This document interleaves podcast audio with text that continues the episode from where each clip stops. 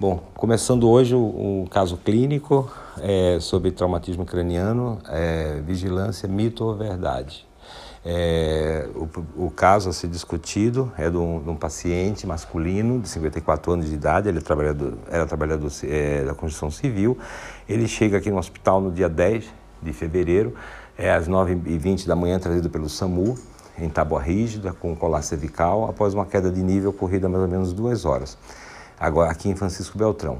Na admissão, ele estava consciente, agitado, e com pupilas de isofoto.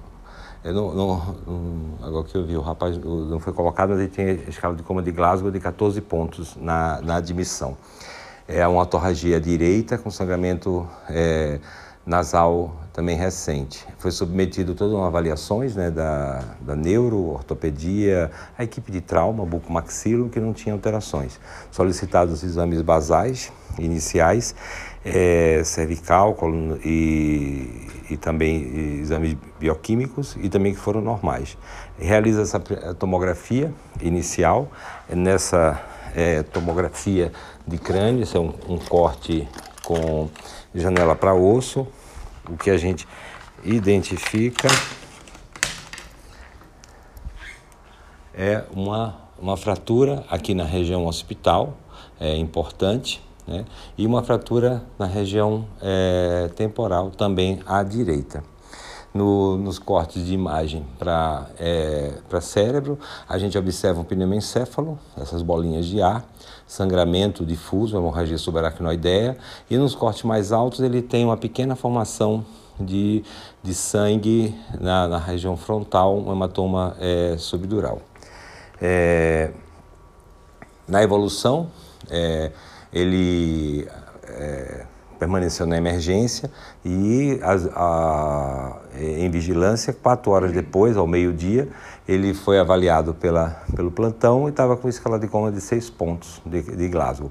Então teve um rebaixamento de nível de consciência, foi entubado, colocado ele em ventilação controlada mecânica e repetida a tomografia. Na segunda tomografia, algumas horas depois, a gente observa do lado direito um hematoma extradural na região occipital, múltiplas contusões na região temporal do mesmo lado à direita e também uma contusão no outro lado. A hemorragia subaracnoidea já era mais evidente. E nos cortes mais altos a gente observa um extenso hematoma intraparenquimatoso que se estende desde a região temporal até a região frontal. Ele foi submetido então a um tratamento cirúrgico, realizado uma drenagem de hematoma extradural occipital à direita e um hematoma intracerebral temporal à esquerda. Ele foi encaminhado para UTI. Na evolução, ele o grau que ele se encontrava, ele teve uma pneumonia por E. coli, devido associada à ventilação. Recebeu alta da UTI no dia 2 de março, ele encontra-se ainda aqui internado, ele está na ala cirúrgica. Ele tem um quadro neurológico com síndrome do cativeiro, que ele está restrito ao leito, com bastante sequelado. Então, esse é o caso de hoje. A gente abre aqui para a discussão do pessoal, o que é que vocês acham. Antes disso, a doutora Sibila, né, que teve o contato inicial com o paciente, queria que ela comentasse sobre o caso.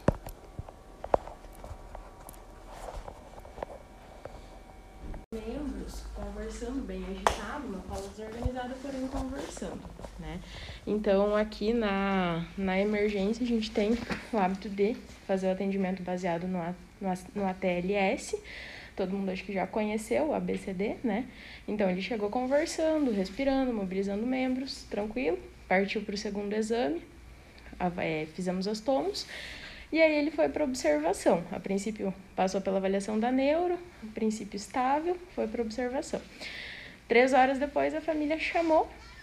Ele estava Glasgow 6 ali, a gente entubou. E aí, a segunda toma mostrou esse pequeno desastre. Então, só para relembrar todo mundo a importância da vigilância neurológica, né? Não é um paciente para a gente receber e colocar no quarto. Tá? Aqui no pronto-socorro a gente costuma manter 24 horas aqui, repete a tomo, dependendo da tomo, mantém mais 24, 48, dependendo de como está evoluindo, né? Porque se é um paciente que está lá na clínica, lá embaixo, até a gente chegar lá, até conseguir trazer de volta para o pronto-socorro, acaba perdendo bastante para o paciente, né? Então, sempre lembrar do ABCD do trauma e ficar de olho no paciente, orientar a família, né? Porque provavelmente vai ficar um familiar junto. Pronto-socorro é sempre agitado, então é importante lembrar de orientar a família, o que, que eles têm que observar e nos avisar, e sempre seguir o ATLS, que aí dá tudo certo. Obrigado. Alguém quer fazer algum comentário?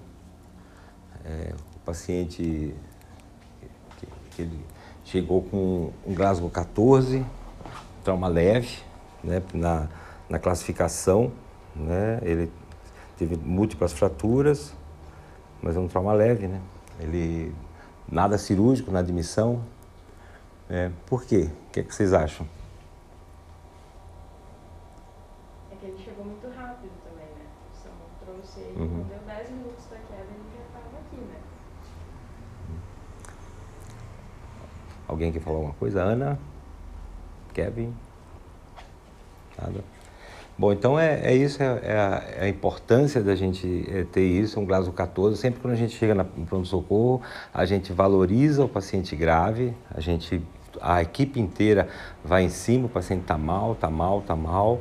E a importância desse caso é a gente saber que o paciente chega com um trauma leve, Glasgow 14, ele pode evoluir com um quadro catastrófico como esse. Então, muitas vezes a gente dá as costas, deixa ele num box de pronto-socorro, vai reavaliar apenas 6, 8, 10 horas depois, o paciente, até alguns casos, como a gente já viu, o paciente está em óbito. Então, tem que fazer uma avaliação regular, periódica, para evitar esse tipo de situação. Tá? Então, agora a gente vai ter um... Vou colocar pra cima assim. Okay. Posso começar? Bom dia, meu nome é Kevin. A gente vai comentar um pouquinho sobre a fisiopatologia do TCE. Qualquer dúvida, sinta-se à vontade para perguntar. E a apresentação é baseada no artigo que foi mandado no grupo. Esse primeiro, tá? O primeiro? O primeiro. Não funciona. Mas ele acabou. Tudo bem. Bom, inicialmente vamos comentar um pouquinho sobre os mecanismos de morte celular. Nós temos primeiramente a apoptose, que é uma morte programada da célula, em que ocorre a quebra da fita de DNA internucleossomal. Não tem tanta resposta inflamatória e não é o principal mecanismo no TCE. O principal mecanismo é a necrose, onde tem falência energética e a incapacidade da célula manter a sua homeostase, com uma alta resposta inflamatória. A necrose pode ocorrer por excitotoxicidade, onde geralmente ocorre pela presença de neurotransmissores excitatórios, principalmente o glutamato. Por mecanismos bioquímicos, tem um influxo de sódio na célula, com edema e com posterior influxo de cálcio. Também pode ocorrer por estresse oxidativo, que é onde ocorre com a presença de radicais livres, geralmente na hipóxia. E quando a gente tem um ambiente celular com altos níveis de cálcio, nós temos a produção de óxido nítrico. E o óxido nítrico ele tem efeitos em 3 tempos diferentes no tecido, no cérebro. Antes de 30 minutos, ele age preservando o fluxo sanguíneo cerebral. Entre 30 minutos e 6 horas, ocorre uma depressão do óxido nítrico com consequente diminuição do fluxo sanguíneo cerebral. E acima de 6 horas, nós temos um acúmulo com acometimento do endotélio, com consequente vasodilatação, aumento de permeabilidade, também aumento do fluxo sanguíneo cerebral, da PIC e com consequente edema.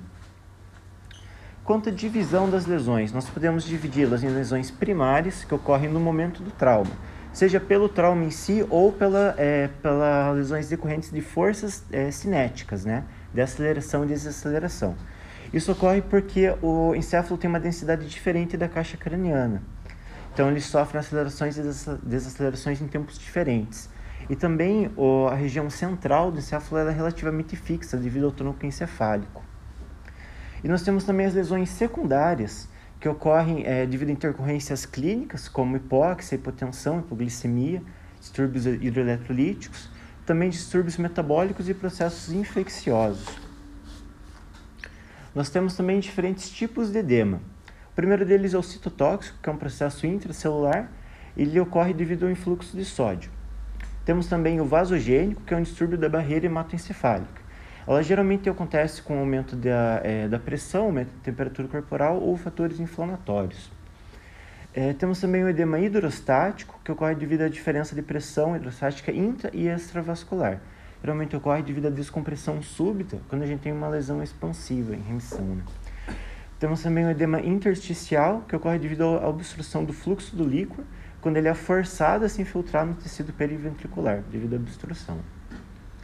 E além das primárias, nós temos, dentro das lesões primárias, nós temos as difusas, que é quando elas acometem o cérebro como um todo. Elas não são decorrentes de um trauma, diretamente, mas sim das forças cinéticas. Então, nós temos pequenas lesões em diferentes pontos do cérebro, podendo ser chamada também de uma lesão axonal difusa, quando, segundo o artigo, tem uma perda de consciência por mais de 6 horas, com o TCE e sem distúrbio metabólico ou lesão expansiva visível. Também é importante comentar que a tomografia de admissão ela pode não mostrar nenhuma alteração no momento. Um hematoma subdural agudo também pode estar associado em traumas que envolvem muita energia cinética. Trouxe uma toma de exemplo para a gente, com pequenos pontos de microhemorragia à esquerda no ponto A, no corpo caloso, e à direita, na figura B, no lobo frontal. Quanto à classificação das lesões difusas, elas são classificadas conforme a toma de admissão. Em primeiro, quando não tem alteração, e segundo, quando a gente tem cisternas basais cerebrais presentes e desvio das estruturas da linha média de até 5 milímetros.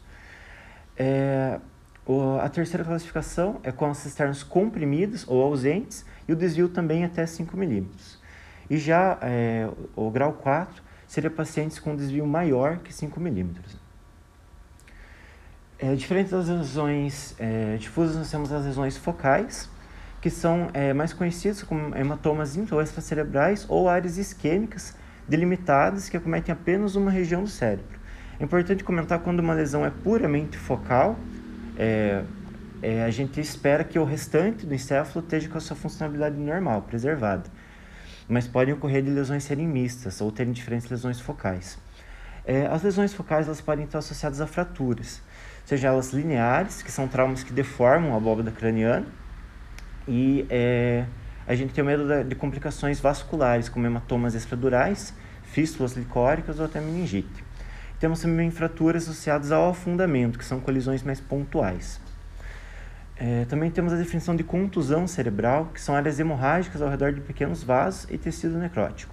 Elas geralmente vão ocorrer em áreas que têm atrito entre estruturas rígidas da estrutura óssea e regiões mais próximas de contato com o encéfalo. Trouxe também uma toma para exemplificar. Nós temos nas setas contusões, como eu comentei, dá para ver que não é só uma, né? Então nós temos diferentes regiões do encéfalo cometidas. Alguma dúvida, algum comentário? O que vocês acham assim, desse paciente? O que poderia ter sido feito ou até na emergência para a gente...